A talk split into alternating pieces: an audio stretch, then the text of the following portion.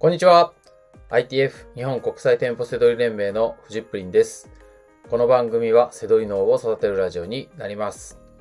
本日のテーマは一緒にセドリに行く時の心得という内容になります。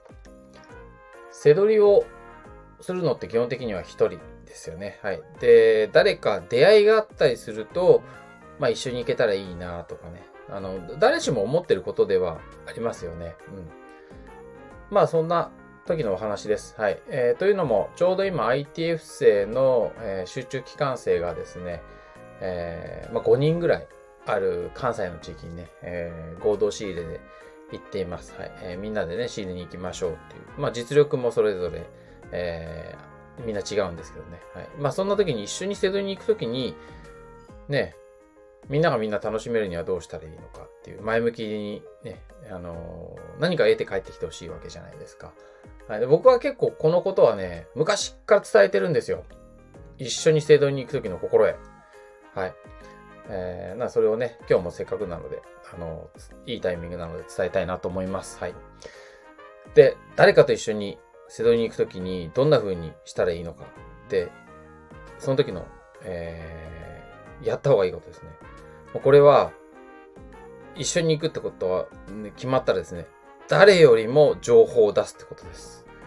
誰よりもたくさん検索する。まあ、これですね。あの、まあ、これは二人でもいいですよ。誰か、ね、自分と誰かで行くときもいいですよ。もうもう自分が大活躍するっていうのが大前提です。そうじゃないと、もう二度とそんなご一緒に行くなんてことはないと思ってください。はい。で、やっちゃいけないことは、あの、こう一緒にセドに行った人の、もう仕入れとかをこう、ただもうずっと見てる。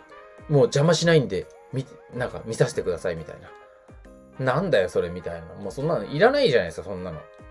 はい。迷惑です、そんなの。あの、でもいるんですよ、結構。そう思っちゃいません？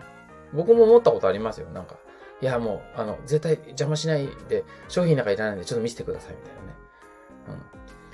うん。あの、あとはね、なんか、まあそういう、その、その一歩手前だと、こう、背取りで、あ、僕も背取りしてます。あなたも背取りしてます。あ、はじめまして。とかいう時で、あ、今度いきなりな、なんか今度、あの、仕入れに行きましょうとか、言ってくれませんかとか、どこの地域で背取りしてんですかとか、どこが美味しいですかとかっていう、いきなり話しかけちゃうっていうね。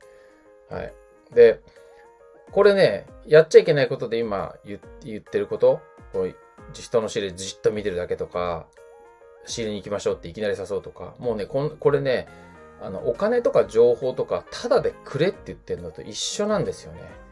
はい、もうこれね、あの、ああ、なんだこいつってね、みんな思うはず。逆の立場だったら。でも、二度と、あの、誘われ、誘わないっていうか、お付き合いはないと思って、な、されないと思った方がいいですね。はい。まあ、これね、当たり前のことなんです。はい。もう、くれくれくんですよね。くれくれくんはね、誰にも相手にされないです。はい。そして、そういうふうに、一度そういうふうに思われたら、まあ、まあ、その信用はね、あの、なん、なん、あの、うん、覆す？その信用を回復するっていうのはね、本当に難しいです。そんな機会だってね、与えてもらえないじゃないですか。はい。なので、えー、最初にね、伝えた、一緒に行く時のせ、ね、心得、誰よりも情報を出す。誰よりも検索するね。で、も利益商品もね、相手にあげる。ああ、これいいですよって。ね。そういう風にやってると、次からも一緒に行きましょうってなっていくし、いい関係になっていくんですね。はい。まあ、これは、えー、どのビジネスでも一緒です。はい。えー、背取りに関わらず、えー、どんなビジネスでもね、いきなりなんか相手、すごそうな人ほど、にほどね、教えてって言いたくなるかもしれないですけど、その人も時間もお金も、えー、体力ももう全部使って投資して今があるわけで、それをね、ちょうだいっていきなり言ってきたら、あ、ここいつとは二度と付き合わないってね、なるわけです。はい。えー、なので、はい、えー、誰かと一緒に生徒に行くときは、もうね、えー、情報を出しまくりましょう。